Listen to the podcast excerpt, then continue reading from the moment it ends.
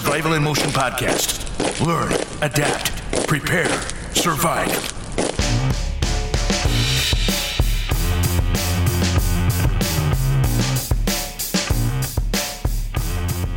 Hello, everyone. This is author Cal Wilson. Welcome to another episode of the Survival in Motion podcast. The subject of today's motion has been something that's been kind of kicking around my brain for several years about how things have gotten so bad in California that Californians are leaving and bringing their voting habits with them. But before I get to that, I've got a few, I used to call them housekeeping, but they're really just minor issues that I think I should touch on before I get to the main subject. The first one is this hard drive of Joe Biden's and how it's definitely going to affect the election. I've heard enough about how it was gotten and who got it and all the details that this accusation that it's just Russian misinformation, that's just frivolous name calling. I mean, when you hear the people who had to do with getting it, you kind of figure, yeah, what's there to talk about? And then, of course, the other side says, oh, this is Russian disinformation. And Wolf Blitzer says, oh, wow, wow, that's terrible. Oh, those Russians, you know, there's no follow ups. There's nothing like, oh, really? How did they do that? You know, nothing. And of course, the director of national intelligence says, no, there's no evidence that this is Russian misinformation, nothing like that. And, and also we find out that the FBI had a copy of one of these hard drives for over a year and was just sitting on it. And that kind of rings true also. I mean, there are a number of things that just convince me, yeah, this is real. You know, not only that, but Biden and Hunter have both kind of gone underground. I mean, just imagine if a hard drive came out and people were saying, this is you and these are your emails. And if that was fake, I mean, if that came out to me, if that came out and it showed me a few videos and photos of me allegedly smoking crack and having sex with underage kids and writing emails that incriminate my dad and all this. And if it was fake, I'd be singing it from the mountaintops. I'd be yelling, this is fake and I am pissed. You know, we're not seeing any of that. We're not seeing any of that. We're just seeing the Democrats saying, oh, this is Russian disinformation. It doesn't sound true. I mean, we're allowed to use our common sense here in deciding whether this is real or not. So I've heard enough. It's real. And what I wanted to say is, you know, it's one thing for a sitting vice president to be given certain jobs and for those jobs not to work out, but yet the family members get richer and richer, you know, while all this is going on. That's one thing. And people see that and they just get suspicious. Something's going on. But with this hard drive and the texts and the emails, I mean, forget about Hunter Biden smoking crack and having sex with underage kids. That's his problem. And he's probably going to face his own criminal charges, I'm sure. But here's the thing. When we have a sitting vice president who has been assigned various jobs and various foreign assignments, and he goes to some foreign country and comes back empty handed. And then when we find out from emails later that, oh, his son or, or his brother or his in-laws or whoever got a whole bunch of money all of a sudden from that country. And we find out that part of that money that the family member got winds up in Joe Biden's bank account. You know, and that's another thing. With all this, bank account records are easily subpoenaed. Easily. I mean, there's not many pieces of the puzzle that are left empty after this. And like I said, financial records with banks, you know, banks get audited all the time. So it's not like the olden days when records just get lost or something. I mean, bank records still exist and they're easily gotten by subpoena. So there are not many pieces to the puzzle that are now missing.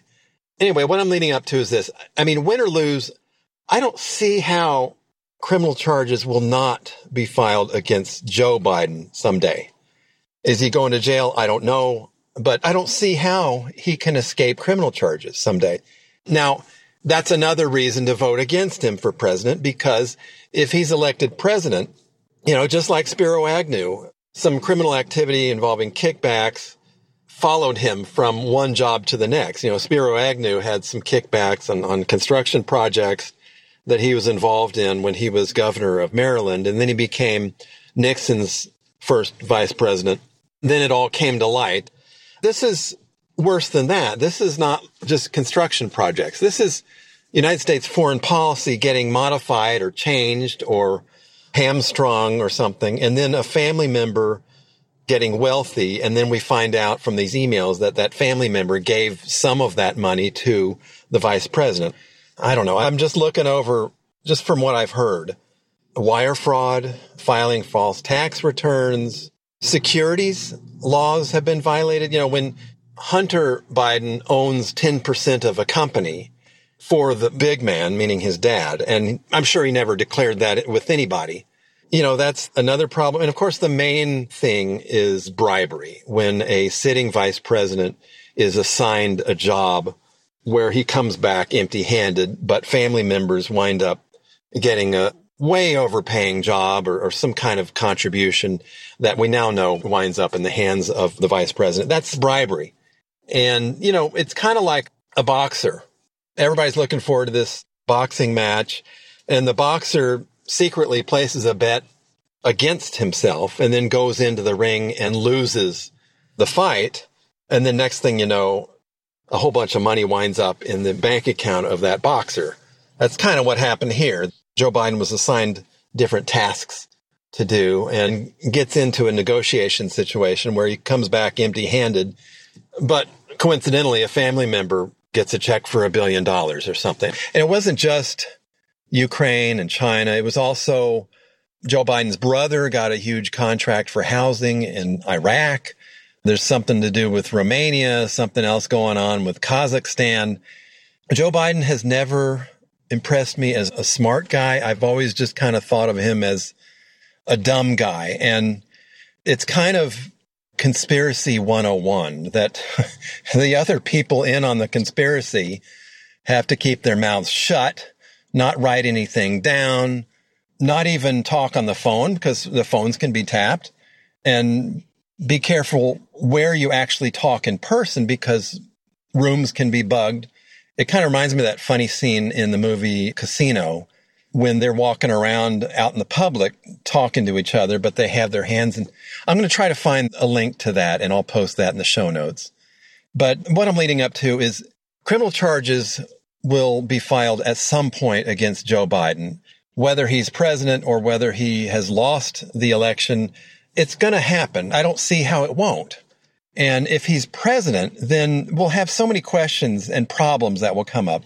What's the statute of limitations for all this stuff? I don't know. Can a sitting president pardon himself? I don't think there's any prohibition against that. I don't think there's a rule against that that's something we'll find out if Joe Biden is elected and this stuff follows him. So he's just kind of dumb. And occasionally he blurts out some kind of admission that, that he thinks is bragging, like uh, a couple years ago in front of the Council on Foreign Relations, where he strong armed the Ukraine government into firing a prosecutor snooping around on his uh, son's business, which was a stupid comment. I mean, all this is so clumsy and stupid. And that's another point I wanted to make. If you're a smarter guy than Joe Biden, which is just about everybody, I mean, as far as just basic IQ, like Obama, for example, as much as I disagreed with just about everything Obama said or did, I did at least acknowledge he's a smart guy. Not the smartest ever, but relatively smart. And he had to know he had to figure out, and there had to have been other people working in or around with Joe Biden who also figured it out that he's getting rich on going into these various assignments he's had and coming back empty handed, but some family member makes a whole lot of money. So this could be a scandal that spreads. I mean, bank records are easily found out and things will be leaked. And we've got other people involved who are in jail for unrelated reasons and they're eager to cooperate because that will reduce their jail sentence. So a lot of this is going to be found out. And I think it will be spreading too that, you know, after one assignment, I can see if Joe Biden came back empty handed, but a family member wound up being paid millions of dollars.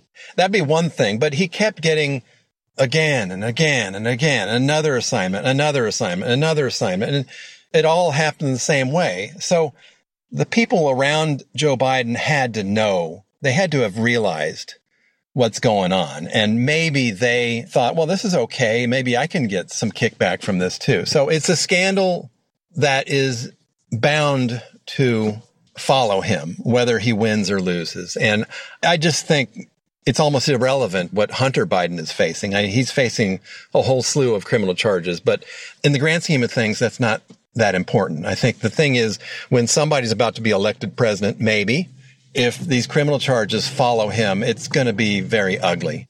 Another thing I wanted to talk about, which is kind of a minor issue, is this really annoying video that was sent out by Michelle Obama. Of course, she endorsed Joe Biden for president. And there's so many things that she said in this video that were incorrect that she had to have known were incorrect. And I think I've said this before that the lying that seems to be approved by fellow Democrats is what made me make the change oh so long ago. When a Democrat gets up and says, uh, you know, a whole litany of things that they have to know are not true, and other Democrats say, wow, that's pretty good. Maybe we'll get some votes from that. I mean, the Republican Party is not perfect, but I'd like to think that the Republican Party, if somebody stood up and said a whole bunch of factually incorrect things that they had to have known were inaccurate, I think other Republicans would call them on it and say, well, I know you meant well or whatever, but what you just said was not true. Anyway, that's one of many things that really annoyed me about that video she made. She also said the vast majority of BLM protests were peaceful and it's even racist to suggest otherwise. Well, you know, I'm sorry, but uh, you can call my eyes and ears racist if you want, but all I've noticed since the very beginning of this, this was late May, is violent protests all the time. In fact, the word peaceful is getting redefined, just like the word racist is getting redefined. It's crazy to say that the vast majority are peaceful. All you see are unpeaceful protests on the part of Black Lives Matter and Antifa. In fact, it's one big blur right now. She also said this was a racist country and it's still a racist country. And I strongly disagree with that. She was promoting the whole blacks are hopeless victims and it's not even worth trying. She didn't say those words, but I hate that attitude that this is such a racist country that blacks have no chance of making it here. And I really resent anybody promoting that philosophy because it actually does work. The people who listen to it, if they're African American, sometimes it sinks in and they just think, well, what's the use, you know, of even trying to do anything? This really is a racist country and it's not even worth it. So I really resent hearing that. But also, here's the context. Let's remember the context. She was recording this video from her and her husband's mansion in Martha's Vineyard, which is a very expensive, almost all white neighborhood. And her husband was voted twice president of this racist country. I mean, come on. It's a little hard to make these arguments with this context of being in your mansion in an all white neighborhood, having made so much money hand over fist in your life. I mean, they can pretty much coast from all the pensions they have and here she is talking about what a racist country it is. It's so dishonest and it's really annoying beyond that. One last thing I wanted to mention before I get to the main topic is a close family member. Well, I mean, genetically close, but she lives several hundred miles away. Suspects that she might have COVID and she's going through the testing right now. And I hadn't refreshed my research on this in a couple of months, but I quickly did a whole lot of research and refreshed my memory about all the medications, all the drugs, all the over the counter stuff that is helpful for somebody who has COVID. And it's amazing to me in my recent research how nothing's changed with the hydroxychloroquine issue. In other words, there are still those videos out there with a bunch of doctors saying, you know, I've treated people with COVID and I've given them azithromycin, hydroxychloroquine, over the counter zinc and sometimes vitamin D3, and sometimes a couple of other things. And they've all gotten over it. So long as you approach it real quickly, you know, the phase one of having this virus, you've got to jump on this stuff immediately. As soon as you know that you might have COVID, you need to get doctor's prescriptions for these drugs. Just because it's out of the news doesn't mean that one side or the other has won this argument. And again, I just want to stress this is the most bizarre argument. It's the most bizarre controversy that some people recommend hydroxychloroquine. It's bizarre. And there have been doctors who complain about this who say, I've never seen this before, where there is a medication, there's a drug that will help, and sometimes it won't. But most doctors think this will help a person get through COVID. And it's like a ton of bricks will fall on the doctor when they even suggest it. It's the first medication that has become a political controversy and it's crazy. I mean, doctors can agree or disagree, but I mean, it's gone way beyond that. It's at the point where doctors can lose their jobs. You know, people get doxxed, they get humiliated in, in the press and on and on and on, all because somebody might recommend hydroxychloroquine. Here's an example the Henry Ford Medical Clinic in Michigan back in July published a report where they did everything. They had blind tests back and forth. They had people given placebos. They had people given hydroxychloroquine. They had different stages in the virus. And they came out and said it greatly increases a person's chances of surviving COVID by giving them hydroxychloroquine and a couple of other things almost immediately. Just total controversy, accusations. Things were taken down from social media. And finally, a couple of the doctors from this study just threw up their hands and said, all right, forget it. Forget it. I'm tired of this. I'm not going to talk about hydroxychloroquine anymore. But it's still out there and it's still, so far as I can tell, I mean, I'm not a physician, but it still is helpful. If you come down with this disease almost immediately, you need to approach a doctor and say, this is what I want. What do you think? Hydroxychloroquine, azithromycin, over the counter zinc, maybe some vitamin D3, and people get through this. So that's the advice I gave my sister. And I told her, of course, ask your doctor. But one new bit of information I was able to find, and that is this. The continent of Africa always has had a malaria problem. And what's the drug out there that has helped malaria? Well, it's chloroquine and for the last five decades, hydroxychloroquine. So from what I've heard, the continent of Africa, you can get hydroxychloroquine a lot of times just over the counter. You don't need a prescription. It's just like handed out. It's for malaria. But also when COVID comes through, it also helps a person survive the coronavirus. So there was an article, and I'll post a link to it, where the whole continent of Africa has a much lower mortality rate for COVID. And of course, everybody's lining up to take credit. You know, national health ministers here and there are saying, well, it's, it's because I decided to do this and we decided this would be our approach or whatever. And, and the article was pretty clear that it did not want to mention hydroxychloroquine. But I'm sorry, with all due respect to those health ministers in the continent of Africa, it's got to be hydroxychloroquine because that drug is there already and has been for a long time for malaria. And now it also has been found to help COVID. So when COVID comes through and people are still taking hydroxychloroquine, they get through the COVID. And that's why the mortality rate is a lot lower in Africa. I also wanted to point out there's that website, Frontline Doctors, I believe it is, and it has a worldwide map of where in the world the worst mortality rates are from COVID. And basically, it's North America, it's Europe, almost all of Europe, and South Africa. Basically, those areas are the highest mortality rates. Then there's also a map. Where is it most restricted to get hydroxychloroquine? Well, North America, Canada, Europe, and South Africa. It doesn't take a genius to put two and two together to figure that this is a cheap drug that's been around forever. I took it a couple of years ago when I traveled to the Far East and I was worried about malaria. I had some weird nightmares, but I didn't have any of the side effects. That's all we hear about now. Anyway, it's crazy that there still is this issue where doctors, for some reason, are hesitant to prescribe hydroxychloroquine.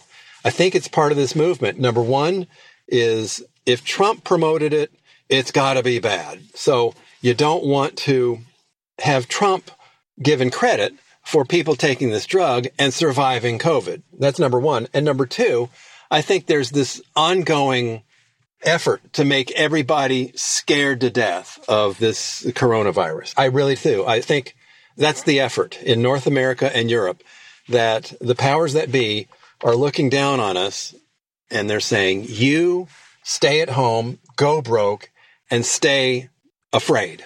And I think that's what's going on. And hydroxychloroquine is part of that.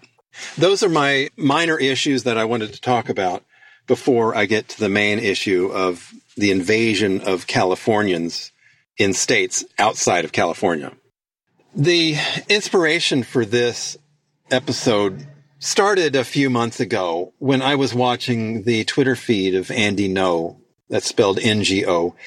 And he's a great reporter. He deserves several awards for his reporting on the riots and all the mayhem going on in Portland, Oregon.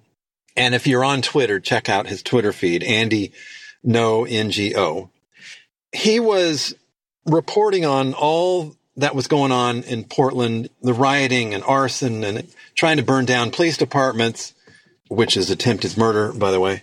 But on and on and on. He deserves an award. And occasionally he will post booking photos of the people arrested in these riots. And I did notice a pattern. They're almost all white kids in their teens and 20s and 30s.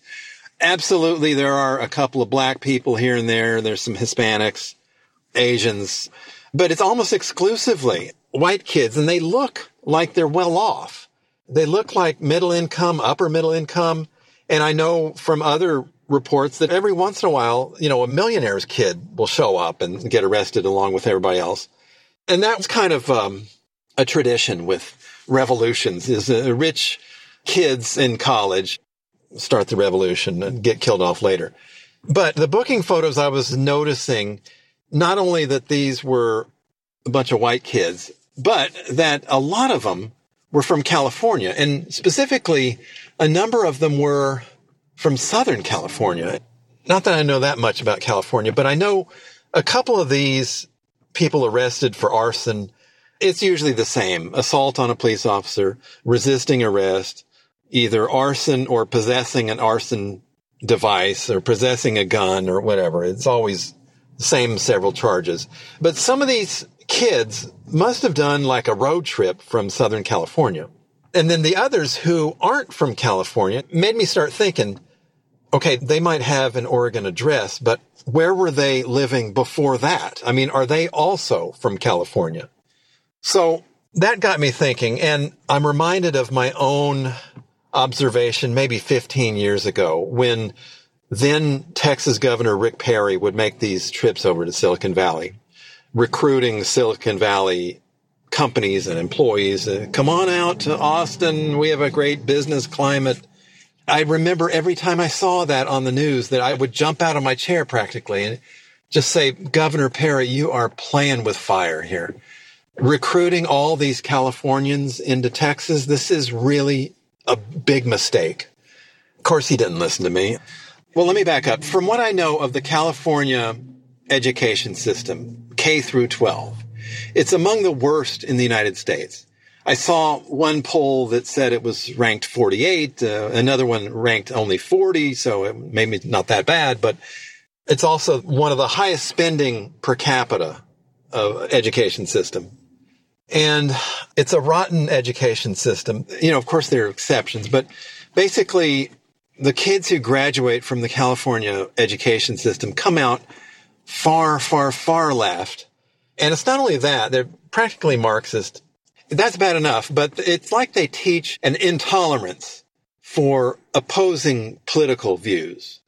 They come out so liberal and they have no tolerance. They don't want to think or discuss with anybody else any opposing viewpoint.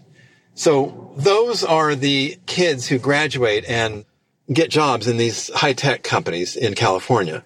Right around the 70s and 80s, that's when several high tech companies and software companies sprung up, usually in somebody's garage. And then it grew like wildfire and started hiring people like crazy. And they hired the local workforce, which are California graduates like Apple and was started in somebody's garage and Hewlett Packard and on and on and on. And it was about in the 90s, I'd say, when these companies looked around and said, you know, where we live, you have to pay maybe 700,000 bucks for a, a dumpy little two bedroom, one bath on like a 15th of an acre. Traffic is rotten. It's very expensive, very low quality of life area. So let's start branching out into the rest of the country. Our employees will be happy and we have operations all around the country anyway. So I think it was in the 90s when a lot of Silicon Valley started moving out, like Seattle, Washington, like Portland, Oregon, Nevada, Arizona, even the state of New Mexico. New Mexico has a big Intel plant there and also Applied Materials is there. Not to mention there was also Compaq and Dell Computer. A whole bunch of high tech companies have moved out of California and including Colorado too, which is rapidly becoming a blue state, so called. That's why all these states, the states I just mentioned, that's why they're all becoming pretty liberal, Democrat voting. And as you see the, the voting returns come in on November 3rd, keep that in mind. That's what's going on. A whole bunch of Californians have left California because it's a pit. It's a dump of a place, very high taxes, very low quality of life. They elect district attorneys who won't enforce the law. They allow crazy, angry, homeless people around all over and you know, there are dirty needles all over. There's poop and pee out in the sidewalk and the street. I remember a few years ago, I went to downtown San Francisco and I was in the financial district I remember walking around just thinking, what is that smell? Oh, it was urine. I mean, the city of San Francisco is that bad that there are homeless people all over and these high rise buildings, they look sleek. They look nice and they're fancy, but there's maybe a alcove or a little corner over here by the entrance. Some drug addicted homeless person spends the night there and then pees in the morning and then leaves. The whole area, the whole downtown area, even the nice part smells like urine. And when Californians move out, they bring their voting patterns with them. So keep that in mind. Like I said, with Rick Perry coming over California from Austin, I just thought you're playing with fire, Governor Perry. Big mistake. Why am I bringing this up in a prepper podcast. I mean, it's always fun and easy to badmouth liberals and feels good and everything, but there's a prepper point here. And that is this, that a lot of people don't know this, but Oregon used to be a normal state. Portland used to be a normal city. I mean, it always had this reputation for being a little bit kind of quirky, but it was still a law and order place. And same for Washington state with Seattle and same long, long ago, California was similar, but that's no longer the case. And there might still be a lot of normal law and order people in the state of Oregon. Let me just pick Oregon, for example. I wrote a book, Dirt Cheap Valuable Survival Retreat, where I suggested somebody look for a vacant piece of land about a two hour drive outside of your city, and you would be amazed at how affordable a 20 acre lot, a 50 acre lot is, or like a 100 acre lot, and make that your survival retreat. And that book is filled with chapters where I pretty much just said, learn to do things at my expense, you know, because I, I learned the hard way on how to do a lot of this stuff. That's what my book was about. But I never considered that somebody in Oregon right now, for example, and maybe in your state, you might start feeling that this survival retreat is not as safe as it used to be. I mean, Eastern Oregon is still relatively safe, but the whole state of Oregon, I mean, starting from Portland, for example, the police are a lot of times told to stand down and you've got these angry riots in Portland and they're spreading out from the downtown area. They're going into the residential areas, harassing homeowners at their front doors. They're blocking roads everywhere and police are told to stand down. So that survival retreat two hours outside of Portland, for example, might not feel as secure as it once did. I didn't consider this a possibility in the book, but it might be something to do to consider a survival retreat even further out than just two hours from your home. I would still refer you to the list of websites that I had there. There's some websites that list raw pieces of land wherever they are, and they're very inexpensive. You'd be amazed. But it might be the thing to do to sell your survival retreat and start gradually moving stuff over to a new one that might be two or three states away. As far as I'm concerned, I keep hearing that Idaho, Wyoming, and Montana are still secure places to go. So if this is a possibility for you, let's say you buy a 50 acre lot in Idaho, it might be the thing to do to just figure going out there a week in the fall and a week in the spring. Set up a P.O. box and get a local checking account and keep your mouth shut as far as the fact that you're from out of state working on this because then word will get around and you never know people will come onto your property and start stealing stuff. So keep your mouth shut as far as where you're from. The first priority is a fence along the road so that people can't just drive onto your property. And then you need to have a front gate. I've got chapters in that book on all this. A front gate that you can lock and then a road further into your property, you know, that ends up at maybe a hilltop or at least a flat area that you can see in the distance if anybody's coming to your area there. So you might want to build a house there. If you hire or rent a bulldozer, or hire somebody who has a bulldozer and can run it for you. And like I said, pay them with a local check, you know, and keep all this legal. But, you know, you can clear some roads further into your property and make sure that you get gravel delivered and that I'd say at least two to three layers of gravel are needed on your average dirt road. Otherwise, when it rains, you might get stuck it might become a swamp or something. And make sure either you rent a backhoe or you hire a backhoe operator to dig drainage ditches on either side of the road or on the uphill side of the road if it's a hillside road. And like I said, make sure you have lots of gravel and drainage is important. Like I said, have drainage ditches on both sides of the road or on the uphill side of the road if it's a hilly road. Now there are some points in the road where if there's a switchback or if it turns back and forth, the water won't be able to drain. At that point, you need to get a backhoe and dig a straight line across the road, put a culvert in, and then cover it up. Otherwise, that bend of the road will become a swamp, and you don't want that to happen. And then at some point, you might need to get a water well drilled and have some water storage you might also need a porta potty. Guys don't mind going next to a tree, but women don't like it so much. So you might need a porta potty. And I also have a chapter in that book on how to set up a porta potty onto a trailer that you can drain kind of like an RV. So this big collection of sewage doesn't just accumulate there, that you can drain it. There's a chapter on that. And at some point, you probably need to buy a used RV trailer and plant that there and have a container there, you know, a shipping container. It's also known as a Connex. Lock it good. These containers are 25 feet or 40 feet, whatever you think is best, but make sure you lock that as well. And also just to make sure there's no stealing. And if there is, you can catch them. Make sure you put up some game cameras. And that's how you get your start on a further out survival retreat because a lot of the states that are becoming populated by angry liberals are less and less safe than they used to be. All right. I've got another issue that I wanted to just throw out and I don't have a recommendation necessarily, but I wanted to just throw out the issue.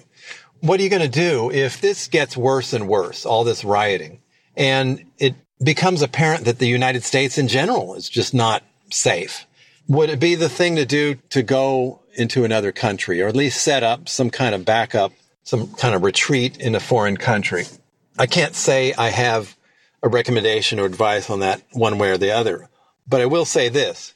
A few years ago, I was on a mission trip in Baja, California, and the agenda was pretty loose from day to day. Anyway, there was one day that we met up with some American expatriates who had bought houses pretty much on the beach. I wouldn't say they were mansions, but they were nice on the beach, Sea of Cortez side. And I met several of these homeowners and I pretty much asked them point blank, what's the status of your property title here? I mean, what legally do you own?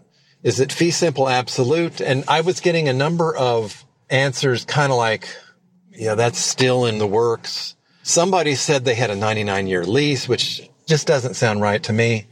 So I guess that's the only thing I can say as far as if you're tempted to move either part time or full time into a different country is make sure that you actually own the property you're moving to and it's not some kind of a lease or some kind of arrangement with the government. That doesn't sound right to me. Fee simple absolute or full ownership of the property, I think is important. All right. So those are my thoughts on the invasion of the Californians and how this might affect your survival retreat and how you might consider a survival retreat even further out, several states away. Again, my book is Dirt Cheap Valuable Survival Retreat by Cal Wilson. In closing, I have a homework assignment for you, dear listener. And this is for those of you who live in the United States. I know not all the listeners do, but this is probably the last episode before the November 3rd elections in the United States. There are a number of different issues that motivate people to vote one way or the other. I think that as opposed to years past, law and order is a prominent issue. I think the economy might be the main issue, but law and order and will there be a president who respects law and order and helps the police and wants to stop people from being victimized by riots and mobs? That's an issue. That's an issue in this election. So my homework assignment for you, if you are an American citizen, is to do this. Watch one or both of the following movies before you vote. And the movies are High Noon and The Man Who Shot Liberty Valance. These are both classic American Western movies. High Noon, starring Gary Cooper. The Man Who Shot Liberty Valance, starring John Wayne, Jimmy Stewart, Lee Marvin, who plays a bad guy there. Directed by John Ford, one of the greatest American movie directors of all time, especially the Westerns. These two movies, and maybe other American Westerns from the 50s, deal with a number of issues, including how to handle a bully in your midst, how to handle the local bully. That's, I think, a main issue that is discussed in exactly these two movies. So watch these two movies or one or the other before you vote. And hopefully you will come to the conclusion that we need to stand up to bullies. You do not give in to bullies. If you give in to a bully, you only invite further bullying later. And there's been some talk in some cities, I think New York is one, that people are thinking about just leaving town for a couple of weeks because if Trump wins reelection, there might be some rioting. You know, I think between the lines, stuff like that is getting reported on because the media reporting that wants us all to think, oh, well, maybe if we just vote for Biden, then we will placate the bullies. We won't get any rioting after November 3rd. But my attitude is if there is a bully picking on us and they clearly favor one candidate over the other, which they do, Biden, then as far as I'm concerned, that's one of the main issues right there. Vote against Biden just for that, because you do not ever give in to a bully. Giving in to a bully ever just invites more bullying. And so if we make it clear to the bullies that, hey, you picking on us did not work, then there might be some rioting a day or two after November 3rd, but it will end because the bullies will realize all these Antifa BLM people, they'll realize it doesn't pay. You know, they're not getting what they want by bullying us. So that's my homework assignment. I'll put the trailers to these two great movies in the show notes. Anyway, I hope you found today's episode of the Survival in Motion podcast educational and interesting. I hear the music. That means our time is up. Thank you for joining me. God bless.